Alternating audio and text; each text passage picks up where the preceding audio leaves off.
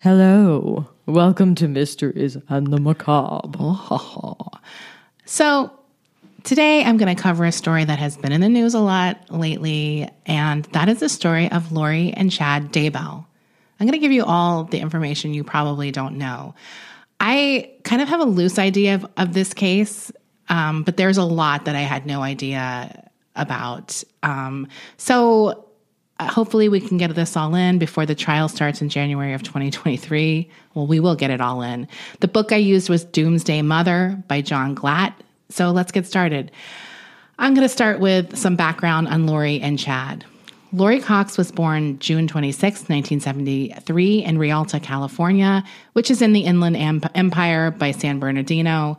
She was the fifth child of Barry and Janice Cox, and Barry had a successful career in the insurance industry. So they were an affluent Mormon family living in the Inland Empire. An anonymous childhood friend in this book describes Lori as being popular and spoiled.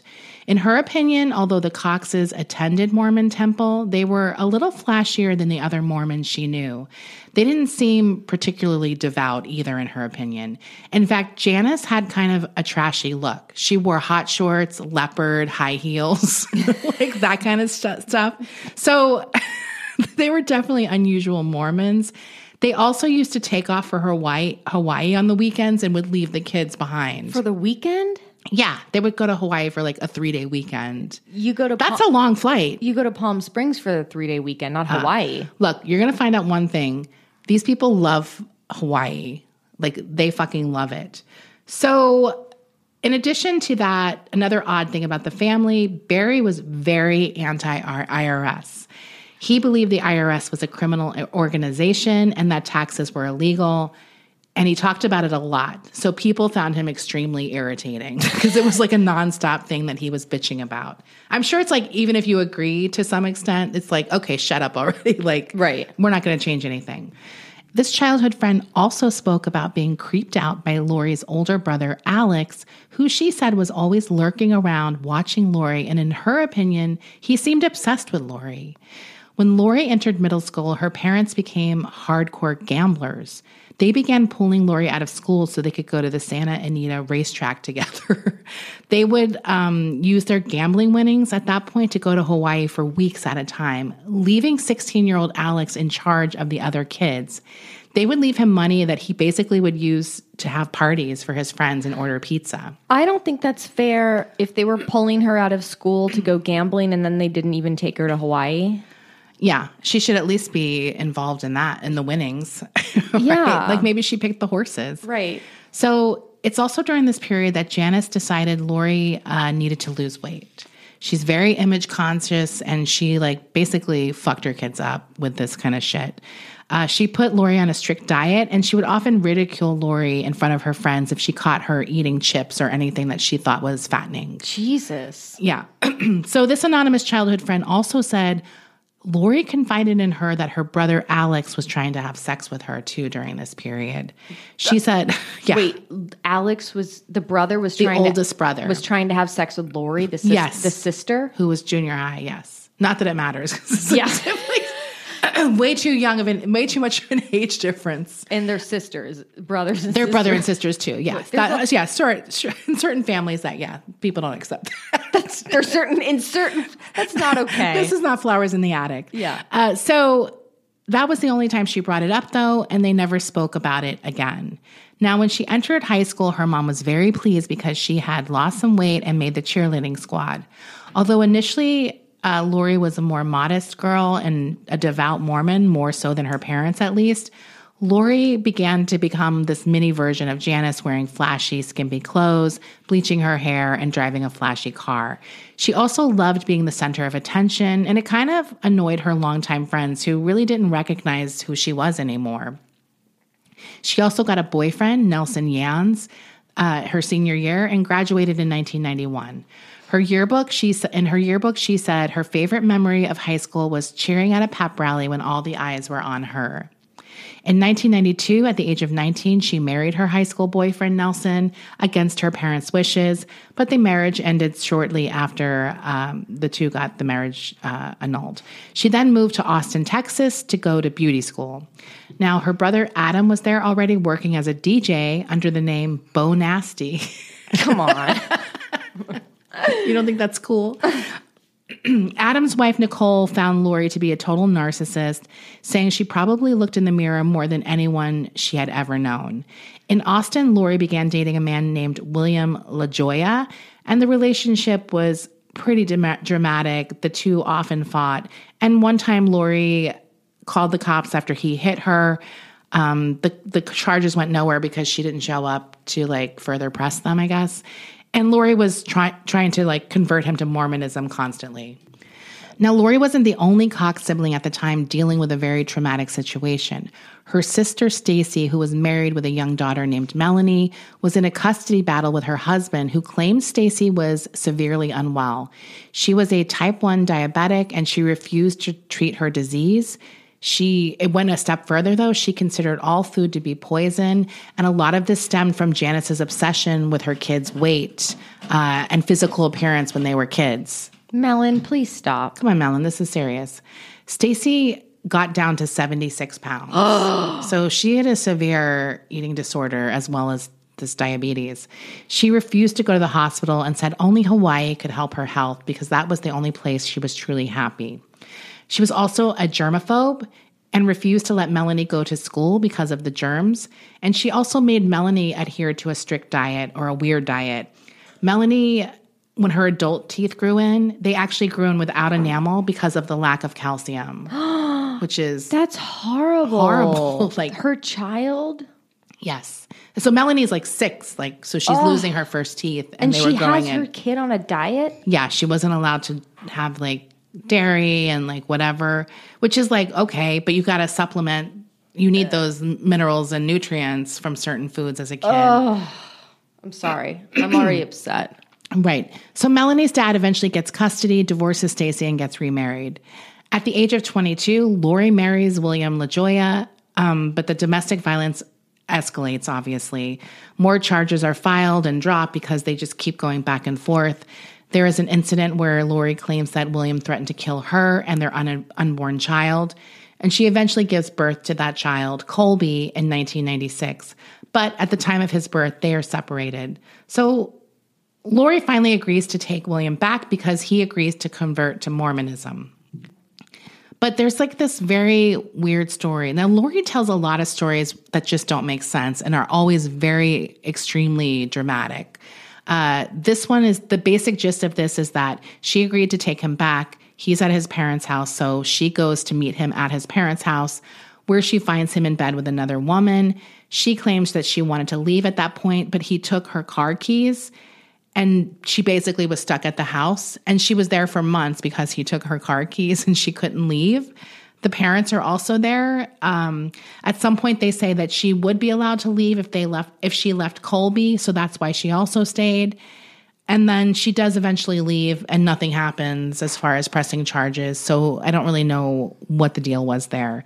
They do finally get divorced in 1998, and Lori is basically struggling now. She doesn't have a husband supporting her. She's basically driving around Texas, finding work as a hairdresser wherever she can. And it's just her and her baby Colby at this point. In May of 1998, Barry and Janice take the family to Hawaii. However, Alex, the oldest brother, stays behind to care for Stacy, the sick sister. In Hawaii, the family receives a call that Stacy has slipped into a diabetic coma and she wasn't going to make it. So the whole family flies back from Hawaii. Lori calls her niece Melanie to tell her the news. And Stacy eventually dies on May 21st, 1998.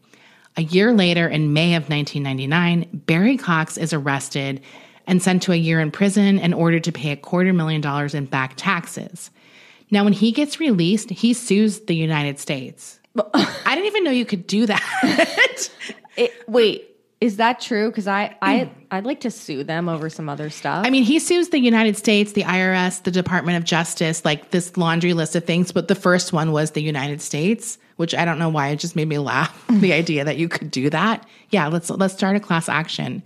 So this is his life for the next few years because he files these cases. They're thrown out. Things are appealed, et cetera. It's just like this long. You know how legal things are. Yeah.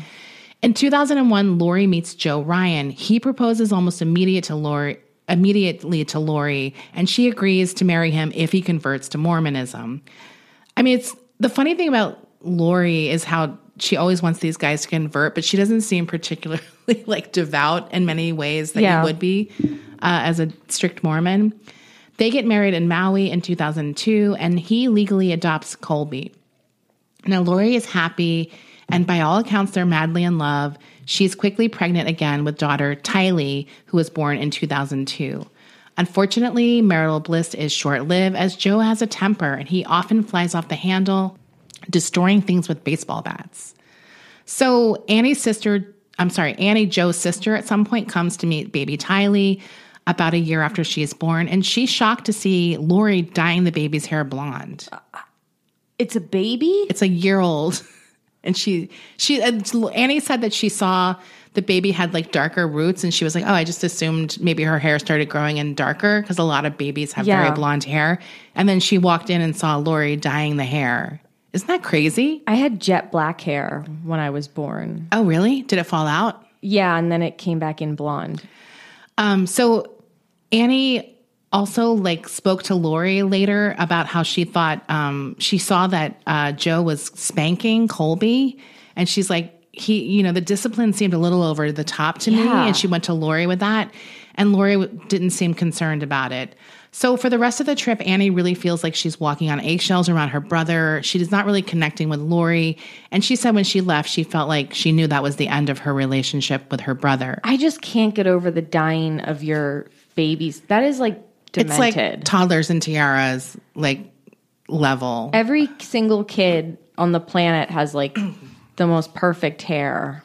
Exactly. Like I just, that is weird. Deranged. So her marriage obviously is disintegrating. Lori then throws herself more and more into religion, becoming very active in the church and taking her kids as well to all of these church functions. She now believed that Tylee was the reincarnation of her dead sister, Stacy, and that spirits behind the veil were giving her instructions on every aspect of her life. God's first vision for her, he told her that she would win big on Wheel of Fortune. Now, Lori auditions for a Wheel of Fortune and aces the audition. She is flown to Culver City to tape the show, where she wears a sexy, tight pink like sweater top and is just like a bubbly. I watched the clip. You can really find it online. Yeah.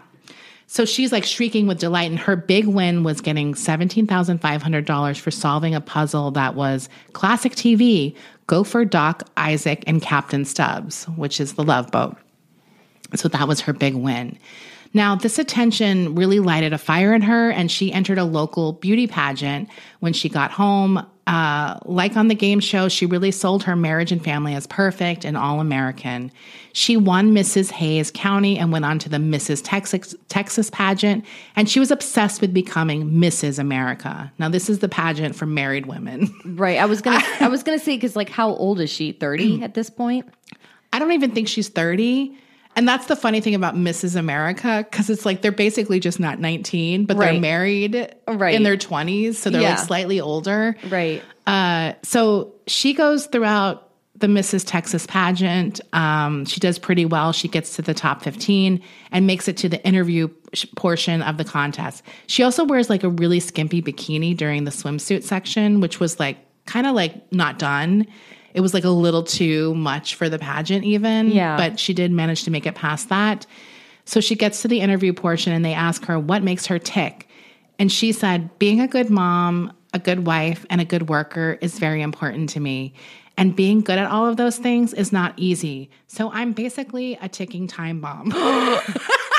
Wait, that's what she said. And she didn't make it to the next round. That's fucking amazing. I was like, honestly, if we didn't know what happened with you, it's a very funny answer. Right. It's a little too real for the Mrs. America pageant, though. So A few days later, she starts divorce proceedings. She's like, fuck it, I don't need to be married anymore. This pageant is done. She flies her 15-year-old niece, Melanie, in to be her nanny. And the divorce is finalized at some point. One of the things in the divorce that the court orders, is, in addition to child support, was that Joe would take out a life insurance policy with Lori being the beneficiary, and she would receive no less than $350,000 in the event of his death. Now, shortly after the divorce is finalized, Lori files for bankruptcy. She had over $700,000 in debt somehow. And later that year, she meets a man named Charles Vallow. He's smitten with her, and because he's super rich, Lori is like on board. Now, they get married in February of 2006. A lifelong Catholic, Charles also agreed to convert to Mormonism for Lori in order to marry her. She's got diamond level Mormon pussy. Yeah. Yeah. I mean, she's their greatest recruiter. She is their greatest recruiter. So, okay. This detail really blew my mind. Around the same time she marries Charles, another big thing happens in her family. I mentioned earlier that her brother Adam is a DJ. He continues doing that. He is now a shock jock DJ in the Sacramento area, and he is under investigation during this period for causing the death of a young woman after he held a contest called Hold Your Wee for a Wee. Do you remember that? I do remember this. That was a huge story. That's her brother? Yes. So listeners, there was a contest where listeners would drink as much water as they possibly could, hold it in to win this Wii gaming system, and look, you can die from drinking too much water. Like, that is possible. This is a 28-year-old mother of three. Her name was Jennifer Strange, who ends up dying from this basically water poisoning. Now, a nurse actually called in during the contest and told Adam and his sidekick that this was dangerous, and they kind of laughed it off. They mocked Jennifer during this game, saying she looked pregnant. She had drinking so much water. And obviously, they get sued to hell. The radio station gets sued. Adam gets sued. Ryan Reynolds here from Mint Mobile. With the price of just about everything going up during inflation, we thought we'd bring our prices down. So to help us, we brought in a reverse auctioneer, which is apparently a thing. Mint Mobile Unlimited Premium Wireless. How to get 30, 30, how to get 30, how to get 20, 20, 20, how to get 20, 20, how to get 15, 15, 15, 15, just $15 a month? Sold! Give it a try at mintmobile.com/switch. $45 up front for 3 months plus taxes and fees. Promo rate for new customers for limited time. Unlimited more than 40 gigabytes per month. Slows full terms at mintmobile.com. He does seem like shocked and sickened when he found out that Jennifer had died of acute water intoxication. Charges are filed against Adam, like criminal charges. That those didn't go anywhere, but obviously he was basically blacklisted in the shock jock radio DJ business after that. Like, he could not get hired. You gotta do a lot of bad shit to get blacklisted from the shock jock community. That's where you go when you got blacklisted from other places, right? Isn't that crazy that was her brother? I remember that story. That was a big story. I wonder if it was national, because it was definitely big in California. Yeah. Now, meanwhile, Lori is living the life of her dreams. She has fancy cars, designer clothes, and Charles builds for her in their home a special dancing room for Lori full of mirrors where Lori can convene with the spirits. She's very into spirits now. In August of 2006, Lori calls the police reporting that Joe Ryan had sexually abused Colby and Tylee during their marriage. All of a sudden, all of these repressed memories have come out of her children, and she calls the police and reports this news. Now, coincidentally, Joe is also suing Lori for joint custody of Tylee. So Colby gets interviewed. He gives a detailed account of what happened to him. Lori is also interviewed. She says that she found hundreds of gay porn sites on Joe's computer, and she's like, I didn't know he was gay. I mean, obviously, those two things don't go together necessarily. Right. It's just her trying to muddy the waters. So eventually these accusations backfire on Lori, because Tylee finally gets interviewed, and she says Colby and Charles have hurt her, not Joe, her dad. Lori immediately ends the interview when Tylee kind of goes off of script. They obviously still investigate Joe. They search his house. They do DNA tests. They do lie detector tests. They do everything. And nothing corroborates Lori's accusations. Now, the therapist began to comment on Lori's beliefs that Tylee was reincarnated Stacy. They're also disturbed by the fact that Lori claims that she had consulted with a dead lawyer who visits her every night. What? So, yeah, they also caught Lori at some point coaching Tylee, and they warned her that she couldn't push Tylee into saying anything at all. Right? In May of 2007, the exes go to court. Joe passes Lori at some point, and she immediately starts screaming that he hit her. Ryan gets arrested immediately, but another attorney witnessed the incident and said Lori made it up. It completely did not happen.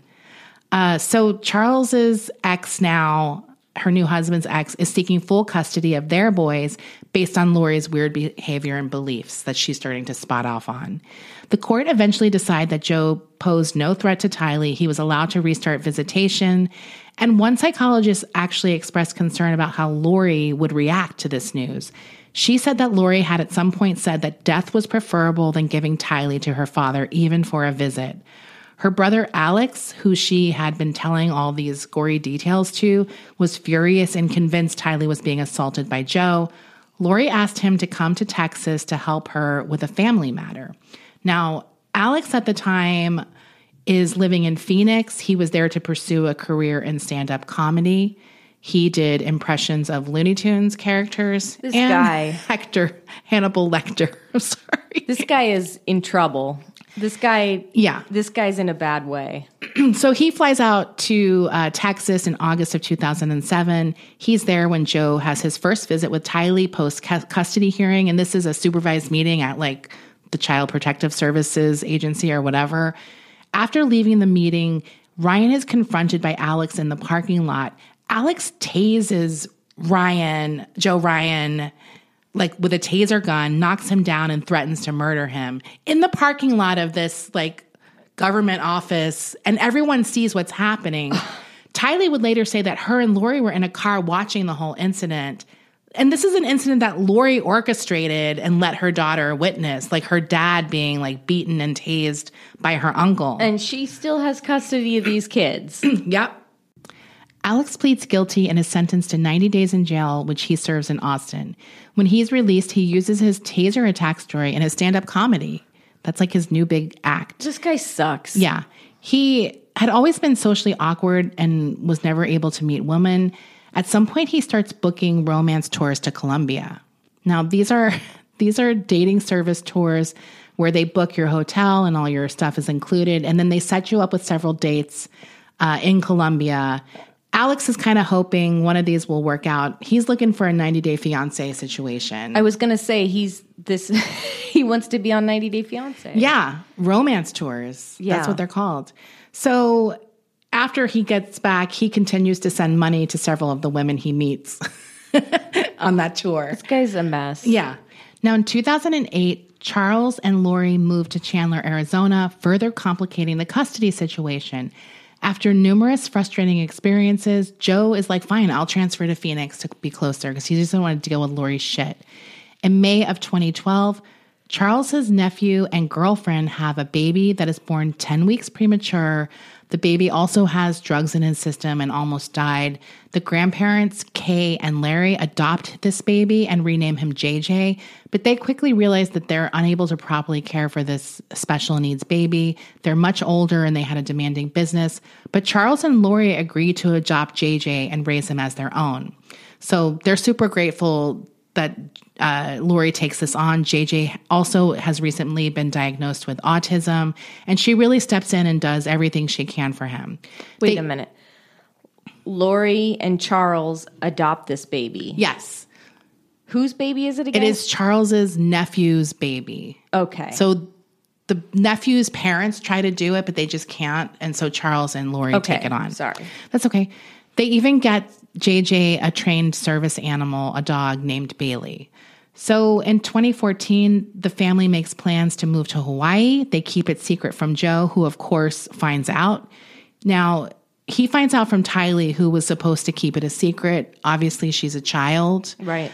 So that's pretty fucked up to put that on her. She also was suffering from like a recurring bout of pancreatitis at the time, and that flares up with stress. So Joe was extra irritated that Lori would do this to her daughter or their daughter, knowing her health issues. Lori didn't care. She moved to Hawaii before Joe had time to file a custody complaint about her doing it. Her parents join her in Hawaii, and they just start living this Hawaiian lifestyle. They become very active in the local LDS church. And Lori, you know, appears happily married to Charles. She does start complaining to friends, though, that he is not her spiritual equal because he is a convert to the Mormon religion and not a purebred. I don't know like what the thing is. And perhaps that's holding her back in her life's mission. She also becomes obsessed with reading newer LDS authors and listening to podcasts. Now, one of her new favorite authors is a novelist and podcaster in Idaho named Chad Daybell. He writes novels about the end times. Okay, Chad Daybell. Now we're going to get into him. He is born in 1968 in Provo, Utah, to Jack and Sheila Daybell. Jack's family traced their Mormon roots back to 1840. They have a connection to LDS founder Joseph Smith, and boy, are they proud of this.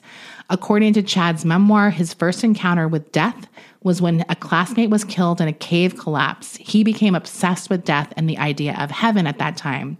In fourth grade, he writes his first book, which is a gory murder short novel with an evil owl on the cover. When he is 13, he recalls seeing a honeybee pollinating a flower, and he stomps on it. He continues to stomp on bees until he hears a voice telling him, "Stop." Did he stop? Yeah. There's no one around, and he knew an angel was the one who told him to stop. The angel was fed up with him killing God's innocent creatures. And this is the beginning of heavenly creatures speaking to Chad Daybell. In ninth grade, he has another spiritual awakening while reading the Book of Mormon. He's reading the book, and a spirit rushes into the room, leaving him in tears. Like, he is so moved by this. He knows at that moment he had been blessed, and he will have a long, wonderful life ahead of him. He was also convinced he had spiritual gifts and would be able to one day bless others. His senior year, he gets a job as a grave digger. He knew he would one day be blessed by getting to be a podcaster. Yes. I mean, show me the lie. Show me the lie. So he gets a job as a grave digger, and this is a job that fascinates him. Now, he will go back to this job many times throughout his life. It's like his go-to job when he needs work.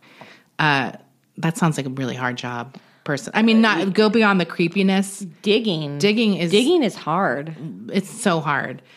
So that year, he also has his first near-death experience. This happened when he jumped off a 60-foot cliff into water below.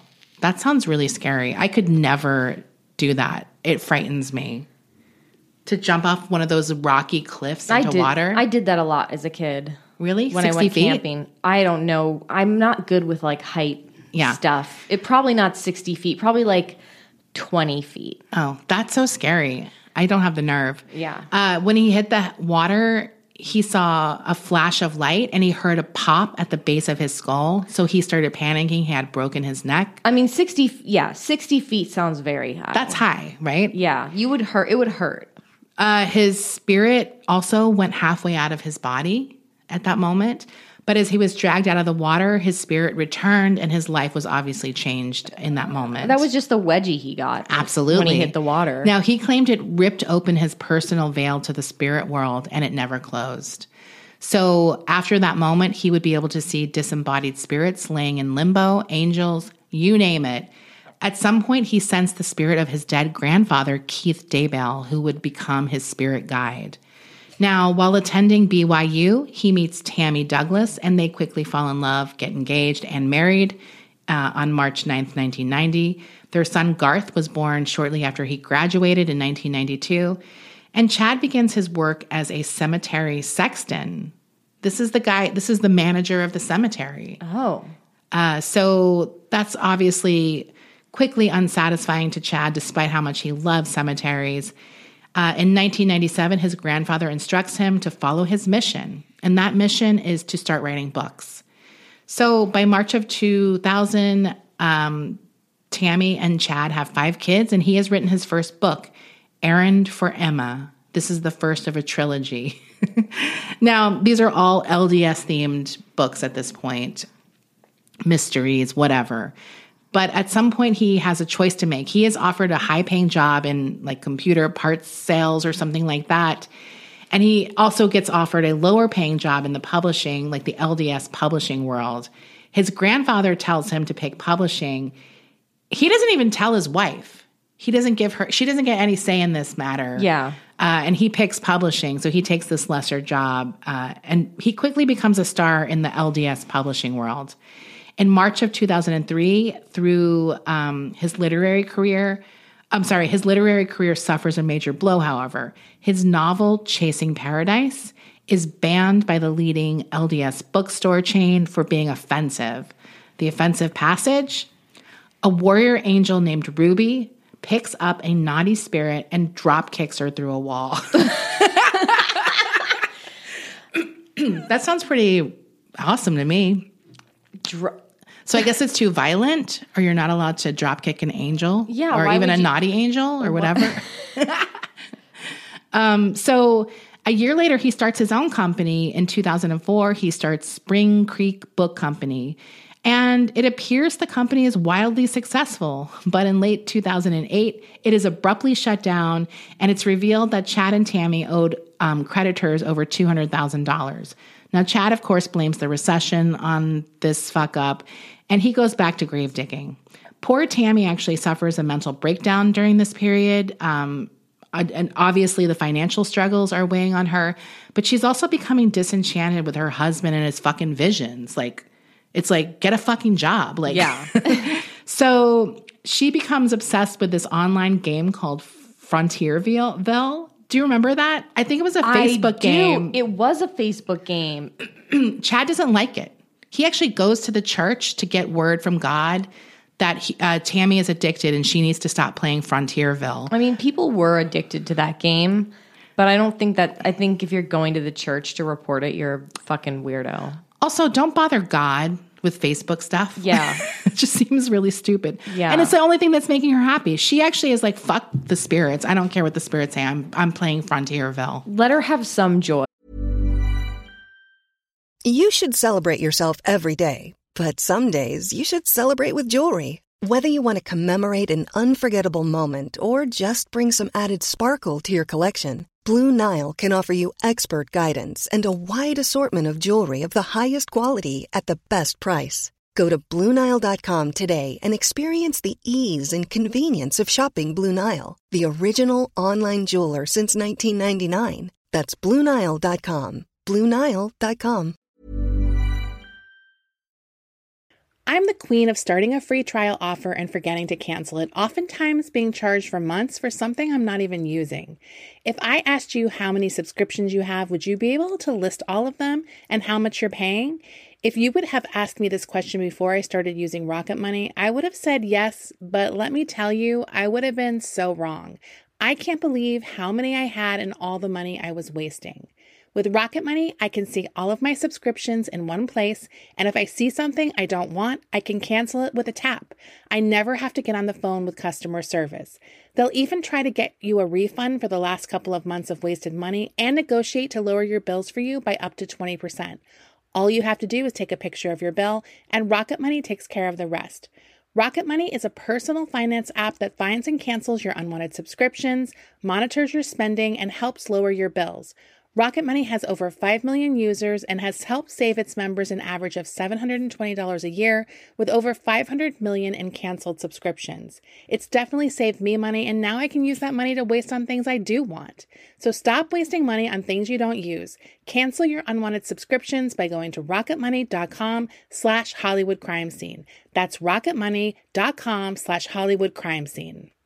Rakuten's Big Give Week is back with 15% cash back. It's a festival of savings with big cash back at hundreds of stores. Don't miss headliners like Canon, Fenty Beauty, and Dyson. I can't wait to shop for all of my summer fashion and beauty needs, and will definitely be checking out Ulta and Adidas. Rakuten really is the best way to shop. You can really save by stacking cash back on top of other deals, and during Big Give Week, the cash back is bigger than ever. It's the time to shop for everything you need for spring and summer, like clothing, outdoor gear, and travel. Membership is free, and it's all happening May 6th to May 13th. Join today for free and get an extra 10% cashback boost on top of Big Give Week cashback rates. Go to Rakuten.com or download the Rakuten app today. That's Rakuten. Shoppers get it. Rakuten is the shopping platform to save while shopping. So in 2012, he is kind of out of the book-selling business, but he has a new calling, and that is the end times, because the end times is coming in July of 2012, baby. It's happening. I just don't know. I've never met a stable person who's really into the end times, personally. No. Who come to you with like factual, look, I know it sounds crazy, but look. Especially these like big mouthpieces for the end times, they're always like predicting a specific date and then it doesn't happen. And they're like, well, that was just God's testing me. Yes. Well, yeah, I mean, and that pretty much happens with Chad. So when that fails to happen, a fellow writer named Suzanne Freeman, who had been long disturbed by his end times talk, says to him that preaching this stuff will lead to death and sorrow. It really frightened her. She told him he needed to stop, and they kind of parted ways because he didn't stop. He begins to read the Avow website. This is another voice of warning. That's what that stands for. And this is a preparedness community. So it has message boards, articles, whatever. Like preppers? Yes. It's a end times prep community. They call it preparedness. Sounds normal. Yeah, real normal. In 2015, he claims that he hears a voice telling him to relocate to Rexburg, Idaho. So he and Tammy and the kids all moved to Rexburg, Idaho. She's Rexburg, also... That is so specific. Well, it's a very Mormon community, so who the hell knows? I mean, poor Tammy just has to go, no matter what her husband tells her. Tammy, you can do better. You can find someone who supports your Farmville lifestyle. Now, while he's in Rexburg, he begins promoting his doomsday books, giving talks, and these are all focused on end times, so it's really outside of the normal Mormon doctrine. And he is actually targeting church members to join this offshoot cult that he's kind of starting, like low-key starting. Because he has like a background in Mormonism, he's kind of able to weave together the Mormon beliefs and his new end time stuff that sort of makes it appealing, and it makes sense to these Mormons he's trying to pull in. He also begins to participate in conferences about near-death experiences and psychic healing, and he starts developing like a little bit of a following. In May of 2017, he publishes his memoir, Living on the Edge of Heaven. While promoting his book, people start noticing his charm, especially with women. In July of 2017, he begins working with PAP, Preparing a People. This is a prepping group as well. They do a conference and start a podcast that Chad regularly appears on. At one conference during his presentation, this detail is for you, Rachel, he shows a picture of Woody Harrelson in 2012. Oh my God. So that's up on the PowerPoint, this picture of Woody Harrelson where he's pretty much a doomsday guy in the movie. Right. And he says, this is one of my favorite characters. Because this is how people think I've acted the past 5 years. But he was right. No, he wasn't. It was a movie. He wasn't right. It was a movie. Well, he's right in the movie, which is a movie that's fake. It's a Roland Emmerich movie, to be more specific. Yeah. So in the fall of 2017, at one of his speaking engagements, he meets a woman named Melanie Gibb. They hit it off, and she becomes PAP's Arizona representative. At the end of 2018, Melanie brings a friend with her to Preparing a People event in Utah. That friend is Lori Vallow. Now, where we last saw Lori, she is living in Hawaii, but by the summer of 2017, the family had moved back to Chandler, Arizona. And Lori, by this point, had immersed herself in the radical offshoots of Mormonism. She picked apart Chad Daybell's books. She started doing more research always a bad sign. When you're doing your own research. Yeah, when you're doing your own research on something like this. She also discovered the Avow website as well, and she was really relieved that God had chosen her as one of the sacred 144,000 who would survive the end times and witness the second coming of Jesus Christ. Every night she went into her mirrored dancing room and communed with the spirits while listening to Christian music. Signs of trouble in the marriage became obvious when Lori didn't go to the funeral of Charles's mother, Tilda, who was the much-loved matriarch of the family. Larry, Charles's brother, was like, that's weird. Like, yeah. Why is your wife not here? And he really started becoming concerned that Charles was blinded to Lori's, faults. Another bombshell, in the summer of 2018, Joe Ryan's decomposing body was found after 3 weeks. Now, the medical examiner said that he had died of a heart attack. But everything with Lori is just so suspect. Now, she got that $350,000 insurance policy as well as Social Security payments for Tylee, his daughter. And she told a friend that she really saw it as a blessing. She just said that. And she's like, we don't have to worry about him anymore. Ha, ha, ha, ha. That was her reaction to Joe's death. That's her daughter's dad. That's fucked. So... she becomes friends with Melanie at some point due to Melanie being this PAP rep in Arizona, and that's how she ends up meeting Chad. So when Lori is introduced to Chad for the first time at this conference, they immediately hit it off and are pretty much inseparable the rest of the conference. And now she's still married to Charles. They're both married, yeah. Oh, and right, he's married to Tammy. So Farmville, that was the other one. So Chad told her God had brought them together. And according to Melanie, by the end of the weekend, Chad told Lori that they had been married in 7 previous lifetimes. The two began 7. Yeah, the two began a private communication after that conference. Now, Chad had a special owl necklace that he used in his spiritual work that would guide him through, he had this extensive list of who was bad, who was good, who was dark, who was light, etc. When he went home, he began working on a detailed light and dark spirit analysis of everyone in Lori's life for her. Tylee was a dark spirit, and JJ was a light spirit, among others. But these things can change. People can go back and forth, and they can have different levels. He emailed his findings to Lori, and they just started communicating online or through email nonstop. Lori also began to send him videos of her dancing in her Christian mirror room. They counted the days until they could see each other again. Coincidentally, Chad was beginning to be very unhappy in his marriage to Tammy. She was constantly nagging him, and Lori really got him in his mission, unlike fucking Tammy, who was always wanting him to work and earn money to support their family of 5, or their 5 kids. And he knew to be together, they had to get all of the obstacles out of the way. Now, several weeks after their initial meeting, Lori's husband, Charles, leaves town on a business trip. The minute he's gone, Lori holds an intimate overnight gathering at her home with members of Chad's following. In attendance, in addition to Chad, is Melanie Gibb, the woman who introduced them, and other people who come over after this conference he's speaking at in Mesa, Arizona. Melanie Gibb would later recall that Chad lavished attention on Lori, and he talked about his unusual religious beliefs, including the deeper mysteries of God. According to her, Chad also stated that he had lived 31 different lives on various Earth-like planets. He referred to all of his work with light or dark people. He believed the dark individuals were from Earth but were followers of Satan, and those who were light were followers of Jesus Christ.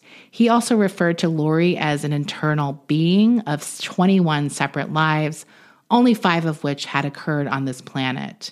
So that night, Zach Cox, who is Adam, the DJ's son, happened to walk into this room at some point because he lived in Arizona. And he recalled hearing this loud group of people talking and walking into the room. And the second they noticed him, they all immediately stopped talking and turned and looked at him. And he said he felt like he was in a horror movie. That was how dramatic that moment was. He had stepped in on something. That's so scary. So after that weekend, Lori begins treating Charles like shit. She told Melanie that Chad had built a portal in her closet, and that's where he would visit her while they were apart. Did he sometimes just stick his dick in there? I know, like a glory hole. So they wanted to start their mission together, which was to rid the world of evil spirits, like the dark persons, and those people Chad also referred to as zombies. So on December 5th, 2018, Chad and Lori appeared together on the Preparing a People podcast episode, Time to Warrior Up. Lori and Chad also sealed themselves together for eternity in the Mormon temple, which is blasphemy in the Mormon church because they're both married and you don't do that. Lori had a premonition that Charles would die in a car accident before the end of the year, and she was crestfallen when it didn't happen. So at the beginning of 2019, Chad informed Lori that Charles's body had been taken over by an evil spirit. Here we go. So, yeah. Now, Chad is very influential to Lori at this point. She basically only listened to him on every aspect of her life. She was also very active recruiting new members into his flock, including her niece Melanie and her brother Alex. In February of 2019, Charles leaves on another business trip. Lori immediately cleans out all of their bank accounts. She calls Charles, telling him she took the money and that she was gathering it to join this 140,000 people who were waiting for the second coming of Christ in July of 2020. She said that if he dared interfere with any of her plans or her mission, she would murder him. She also said that she no longer cared about him or JJ and that she was the reincarnated wife of LDS founder Joseph Smith. She then hung up on him. Now, Charles is very distressed after getting this phone call from his wife. He immediately flies home, and when he comes home, the truck he had left from the airport is gone. She, took the truck, too. So he takes a cab home. And this is an insane and series of events that happened with Charles. First of all, he has to call the police and say, my wife has lost it. She thinks she's going to marry Moroni, the angel of the Mormon church. I don't know where my kids are. She says they're going to drop them off at school next day. And the police are like, okay, so what's the crime here at this point? So he's very distressed, and no one's basically taking him seriously. Lori finds out he's called the police. She goes into the police station with the kids, claiming that they're the ones who are in fear of Charles, and that's why they had to leave. Now, this goes back and forth, and the police are just like, what the fuck is going on? There's a 2020. I didn't get a chance to watch it, but I read a little bit of the transcript. And a lot of this is on police body cams. Yeah. And Lori's just like, hey. Right. It's deranged. So at some point, he's like, I really want to get her checked out by a psychiatric facility. Something is wrong with her. He is genuinely concerned about her at this point. She agrees to go, but she fools them. Yeah. She doesn't go along. She doesn't go along with what she really believes, and she's deemed to be fine. So nothing really moves forward with this weird situation legally. But the same month, Charles files for divorce. He also files for an order of protection against Lori at the advice of his attorney, citing a genuine fear for his life. He also realizes that Lori is the beneficiary to a $1 million life insurance policy that he has. So he's like, I'm changing that to my sister Kay. He goes to do it, I guess, online. He finds out that Lori had changed the password to his account, his insurance account. He still is able to change it, but it was just a chilling discovery that she had been monitoring things or checking in on things. Now, Charles has JJ at this point, and Lori flies to Hawaii with Tylee. So she's basically living it up in Hawaii now on that Joe Ryan insurance money.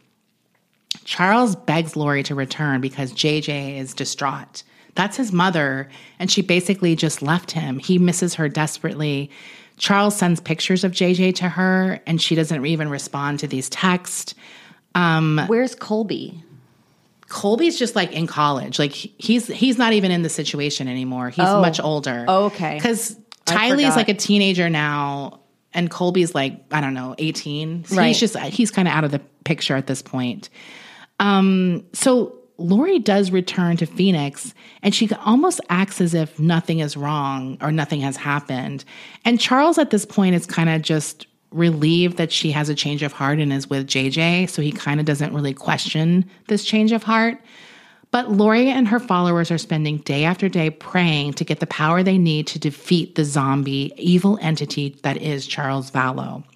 On June 21st, Lori goes online to find out what her Social Security payments would be upon Charles's death. So she, at this point, is like, well, in addition to this $1 million, I'm going to be getting $4,000 a month as well in these Social Security payments. She doesn't know he changed the policy. When Charles finds evidence of an affair between her and Chad, he threatens to tell Chad's wife, Tammy, all but signing his death warrant. She tells her brother, Alex, now is the time to do the Lord's work. On July 11th, 2019, Charles Vallow is shot and killed by Lori's brother, Alex, who claims self-defense.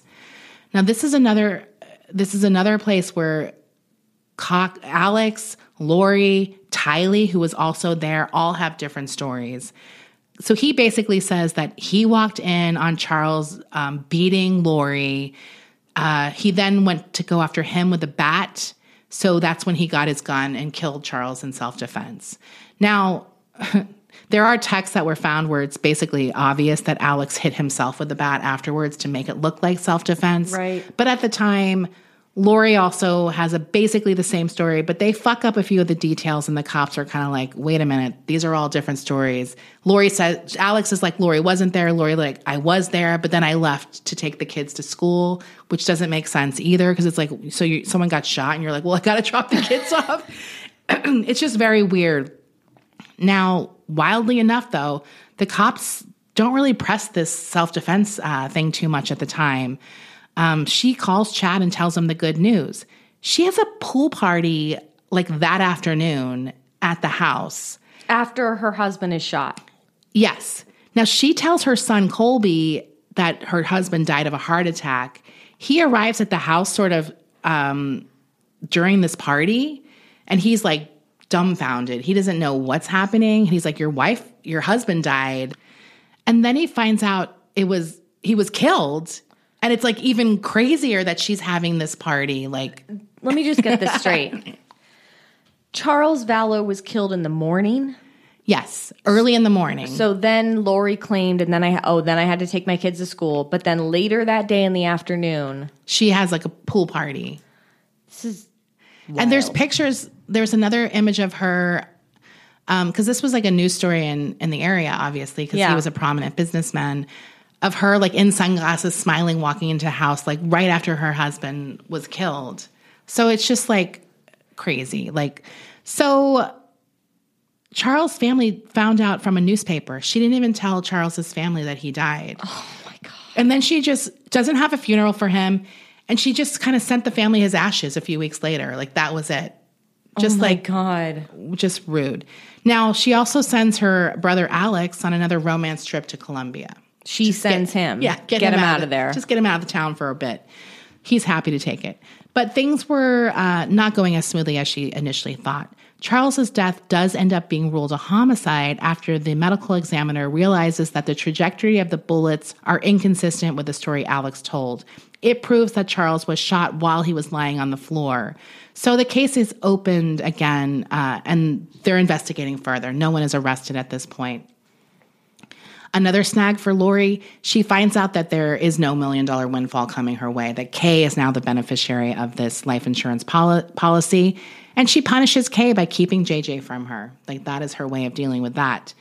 Now, Charles is dead, and Chad has moved on to the next dark spirits, keeping them apart. JJ, Tylee, and Tammy all have very high death percentages and in his little formulations. So his wife, Tammy, right, and her two kids, kids. Yes. So her minor children. Yes. Yeah. So Tammy recently had been taken over by an evil spirit named Viola, according to Chad. Not so Viola.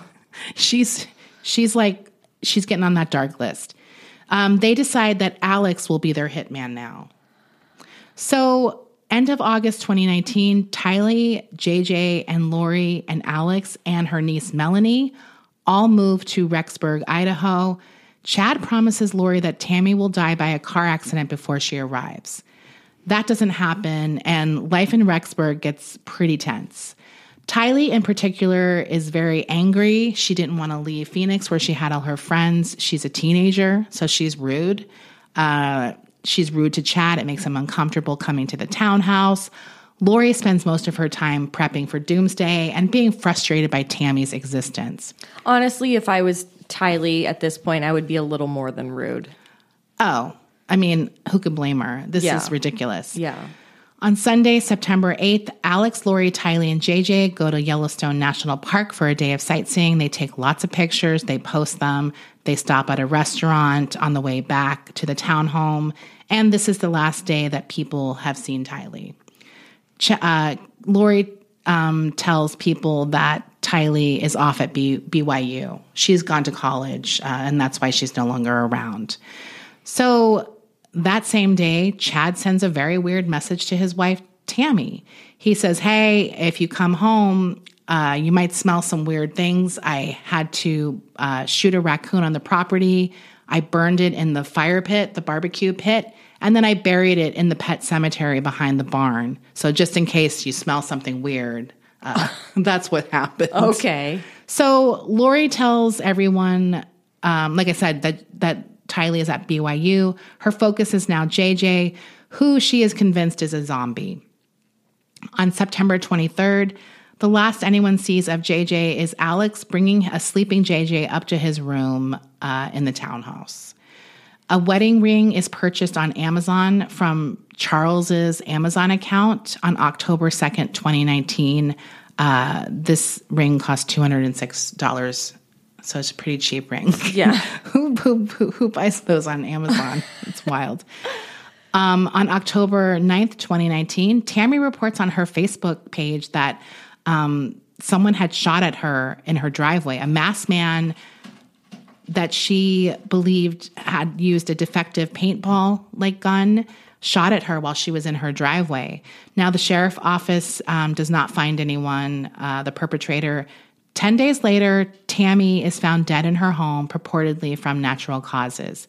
Chad claimed that she had retired the night before with a terrible cough and died in her sleep. So no autopsy is performed on Tammy. Chad declines to do so, and the county coroner did not overrule that decision. Now, in October, Colby gets some Venmo payments from Tylee. They have messages like, we love you, a heart emoji.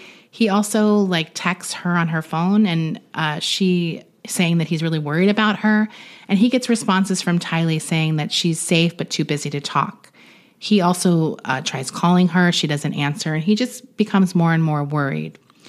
Now, just 2 weeks after Tammy is dead or dies, Chad and Lori get married in Hawaii. That happens on November 5th, 2019. While they're guests of the wedding, who don't know them too well, hear stories like that her daughter had died in 2017 or that Lori has no children. So they're already sort of lying about her background. Back in Idaho on November 26th, police visit Lori's townhouse at the request of JJ's grandmother, Kay, to conduct a welfare check. Lori tells them that JJ is in Arizona with family, and that night Lori and Alex pack a truck outside of her home. When the police and the FBI arrive the next day to search the home, it's completely abandoned, and Chad's home is also empty. Lori and Chad spend Thanksgiving at Knott's Berry Farm. That's where they go. These people are nuts. Yeah, then they're off to Kauai.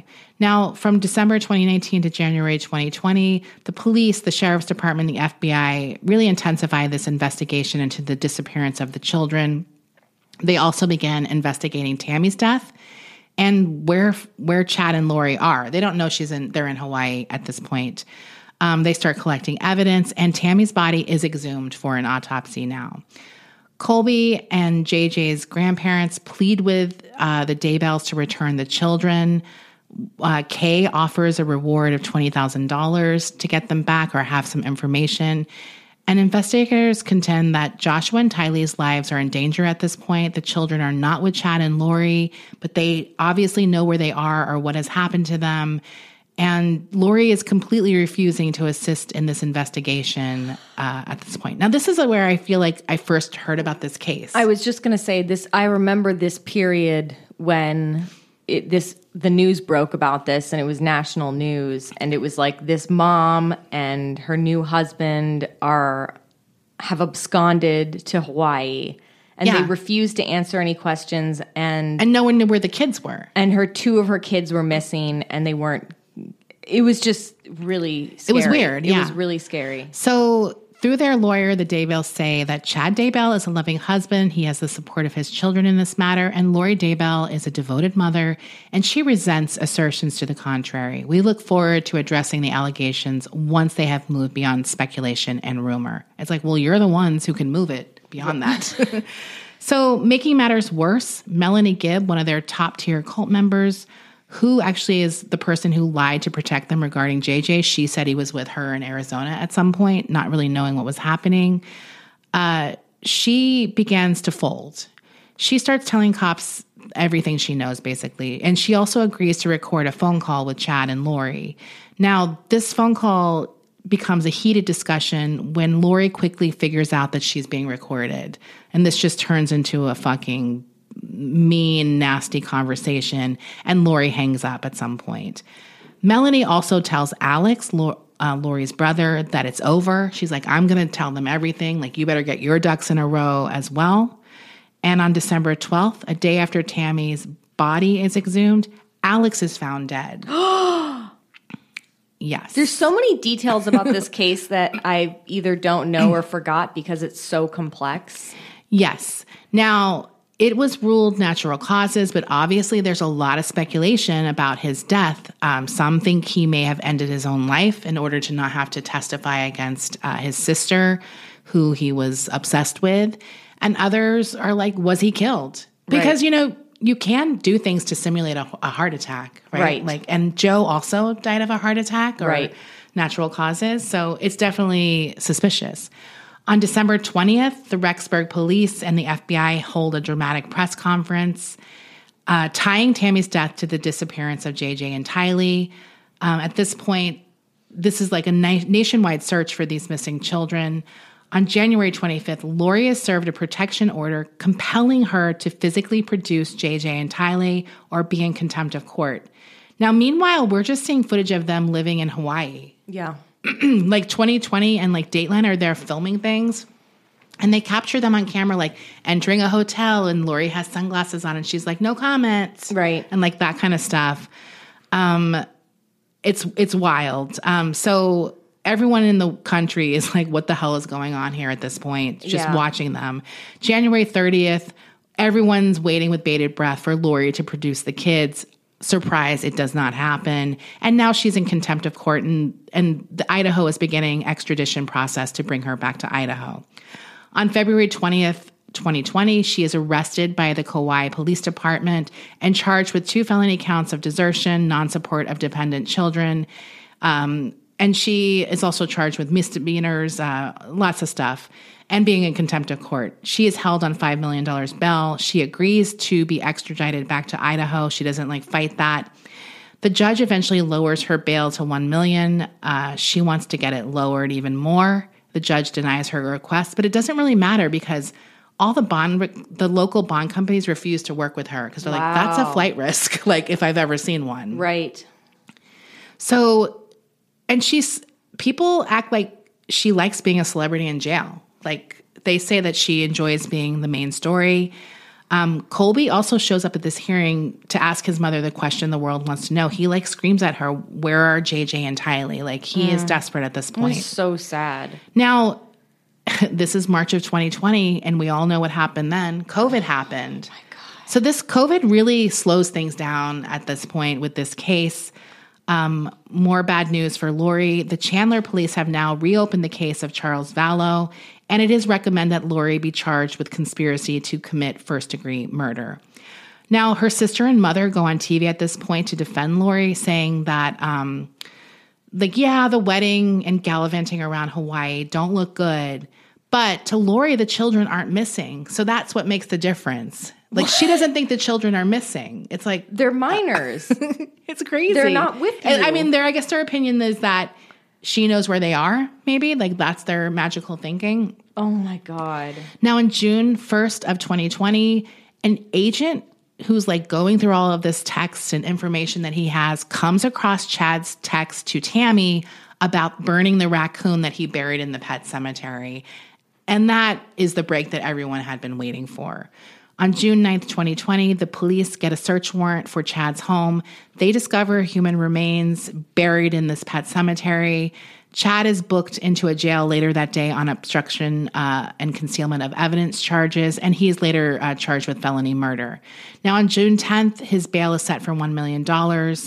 And the Woodcock and Ryan families do confirm that the human remains found on his property were those of Tylee and JJ. And the police confirmed that as well. So this is not a missing persons case anymore. This is now a murder case.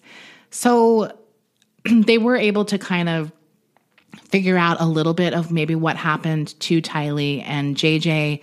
Obviously, the night after they went to Yellowstone and stopped in dinner, some point Alex took Tylee, and they don't know how she died because she was severely, like, dismembered and, like, they burned her body. That was what he talked about with the raccoon.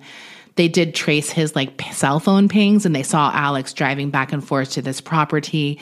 They also saw that he, after he finished burying Tylee, he stopped at Del Taco. Like, that was his thing. What, and then, I mean, just, like, sick.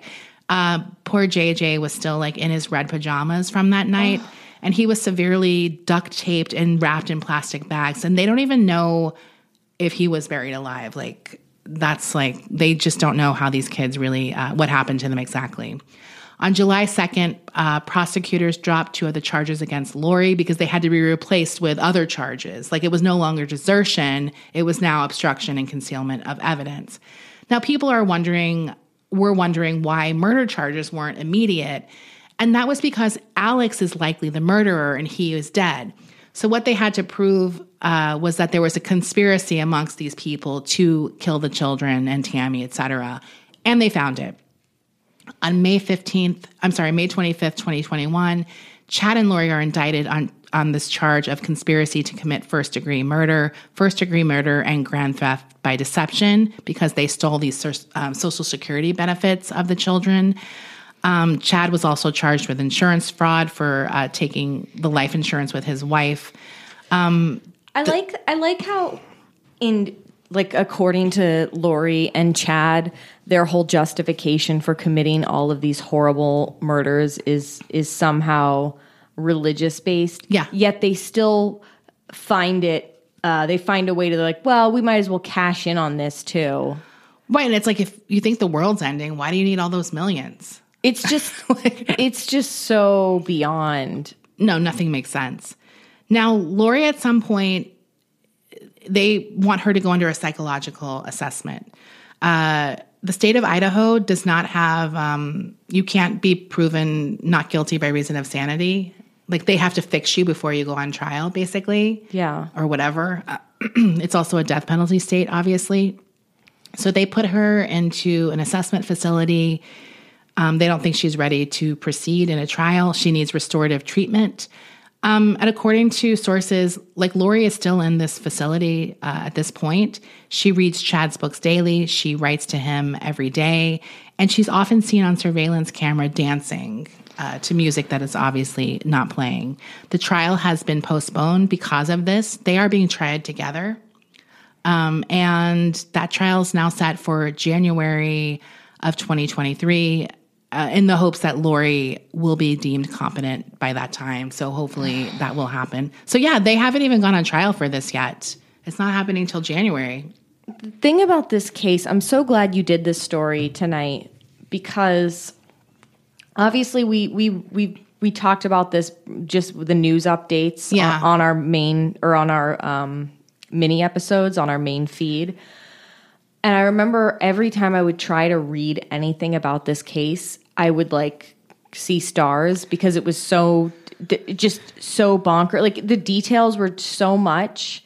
And just the fact that she had left this trail of bodies, it was, like, so confusing to me. This was. Do you know what I mean? That's why I wanted to do it, because I was like, I need to figure out what this case is once and for all. Like, for some reason, I don't know what it was about this case, but it was so confusing to me. Because we were kind of being plopped into it after a lot had happened. Yeah. And we had to like backtrack and figure it out. Well, it was also one of those cases where like you see the initial headline in November of 2019, and it's like the headline is just like each word is more insane than the last. Right. That's why I was happy to find this book where I found out where they were coming from and how they got to that point. Right. Like, it definitely helped me kind of get it together. I hate them. They're awful. Yeah. It's such a horrible story. I mean, it's really interesting. And neither one of them, it's like usually maybe sometimes in a case like this, you're like, that's the cult leader. No, they're both awful. Like, yeah. They're both awful. Just selfish and like evil. I mean, truly, I feel so bad for those kids, and I feel horrible for Colby. It's just horrible. I just don't get it. It's like, just give them to someone. You don't have to keep them. Right. Like, why'd you have to kill them? Right. It's just because awful. They created this whole narrative. Right. And it's just like, ugh, I mean, yeah. And then killing her husband, Charles, obviously, is like horrible. And we don't know. Well, yes, definitely. And Tammy. But for some reason, it's just the kids are just like, well, that's just so it's like, you kill your own kids. Like, go fuck yourself. And all of his kids, by the way, are standing by him. And they're saying like, almost like that he's sort of the victim in this. And it's like, no. Chad's kids? Yes. Yeah. Are standing by him. Mm-hmm. It's like, he killed your mom. Like, what a mess. I have to watch the 2020 because there was a lot of interviews with them, but I just didn't have time. I'm really going to be invested in the trial now. Now that I have all this information that I didn't have before, especially all the her earlier life context is really interesting. Well, because she definitely comes from a weird family. Like, there's a lot going on there. Her own parents were abusive as well, and she was obviously abusive to her kids. Wow, what a story. Finally I get it all put down linear, because I feel like every time I read this case, news items about this. I know, it was kind of like, I was like, I hope this isn't too overdone, but I was like, I really don't know, and I need to know, so hopefully other people also need it laid out. Yeah, it was just one of those tough nuts to crack for me. Anyway, that's the end of this episode. Bye. Bye. Hi, I'm Daniel, founder of Pretty Litter. Cats and cat owners deserve better than any old-fashioned litter. That's why I teamed up with scientists and veterinarians to create Pretty Litter. Its innovative crystal formula has superior odor control and weighs up to 80% less than clay litter. Pretty Litter even monitors health by changing colors to help detect early signs of potential illness. It's the world's smartest kitty litter. Go to prettylitter.com and use code ACAST for 20% off your first order and a free cat toy. Terms and conditions apply. See site for details.